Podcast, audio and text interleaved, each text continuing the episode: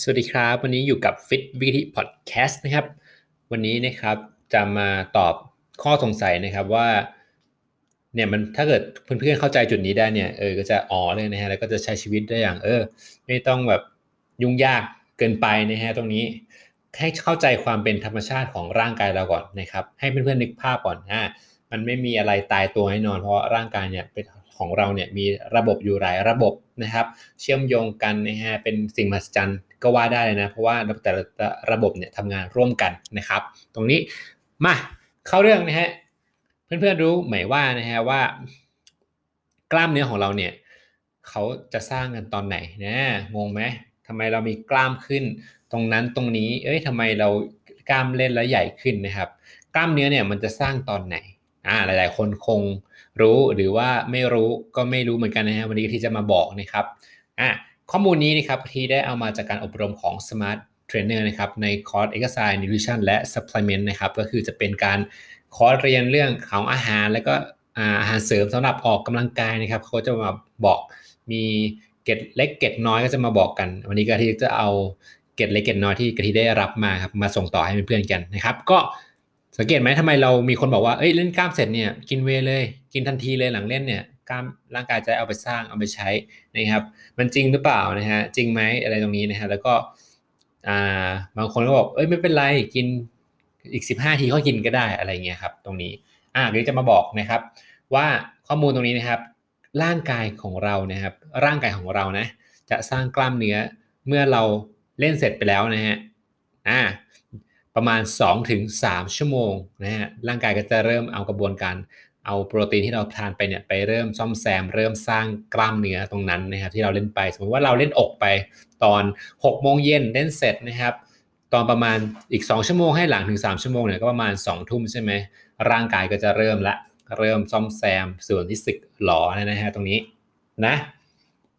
ก็ไม่งงนะครับ สาเหตุที่ให้เรากินเวหลังเล่นเนี่ยมันมีนัยสำคัญอยู่นะครับ อะถ้าเกิดว่าเพื่อนๆเปรียบเทียบนะครับ เพื่อนๆกินอ่าโปรตีนเป็นข้าวเป็นมื้อก็ได้ครับ หรือว่าไก่ปั่นก็ได้นะครับเทียบเปรียบเทียบกับทานเวหลังเล่นเนี่ยอันไหนมันตอบโจทย์กับร่างกายคุณมากกว่ากันใช่ไหมครับ ก็ก็ต้องเป็นเวใช่ไหมเพราะว่าอะไรเพราะว่าเวเนี่ยเมื่อทานไปแล้วเนี่ยร่างกายจะดูดซึมเร็วมากเลยนะครับ แล้วก็ดูดซึมไปเก็บไว้นะ ในตรงไหนก็แล้วแต่เนี่ยคือมันพร้อมใช้งานนั่นเองนะครับคือกินไปปุ๊บเนี่ยเวตัวที่เรากินไปเนี่ยมันพร้อมให้ร่างกายนำไปใช้งานทันทีนะครับ ตรงนี้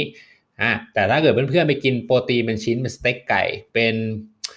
อ่าไก่ปั่นเป็นอะไรเงี้ย ซึ่งตรงเนี้ยมันเป็นโมเลกุลที่มันยังย่อยยังเล็กไม่เท่าเวนะครับมันอาจจะใช้เวลาย่อยประมาณอีก 2-3 ชั่วโมงเนี่ยบางทีมันอาจจะย่อยนานกว่านั้น ถ้าเกิดเรากินเยอะเกินไปเนี่ยมันก็จะไม่ตอบโจทย์ตรงที่ว่า ร่างกายจะเอาโปรตีนตรงนี้ไปใช้ได้ไม่ทันนะครับนะก็เลยกินเป็นเหตุผลที่ว่าเรากินเวแล้วดีกว่านั่นเอง แต่ว่าไม่ใช่กินเวแล้วกล้ามใหญ่กว่ากินไก่ปั่นกินไก่ปั่นแล้วกล้ามใหญ่กว่าเวนะไม่ใช่นะครับ ก็เลือกเอาที่มันตอบโจทย์กับเรานะถ้าเกิดแล้วว่าหลังเล่นเวทนะครับกะทิก็จะแนะนำเลยไปกินเวดีกว่านะครับบางทีได้ก่อนเล่นเวทก่อนอะไรก็ได้กินไก่ปั่นอย่างเงี้ยเออไม่เป็นไรนะครับ แต่ว่าหลังเล่นเวทเนี่ยเราควรกินเวโปรตีนมากกว่านะครับ ตรงนี้ สำหรับคนที่ไม่มีงบประมาณในการซื้อเวกินนะครับ ก็ไม่ต้องเป็นไรนะครับ ก็คือ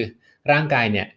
เขาเอาโปรตีนที่เรากินทั้งวันเนี่ยไปใช้ไปซ่อมแซมอยู่แล้วนะครับ ตรงนี้เนาะก็คือคุณเพื่อนๆ คุณผู้ฟังทุกคนเนี่ยก็ต้องกินโปรตีนให้เพียงพอนั่นเองนะครับ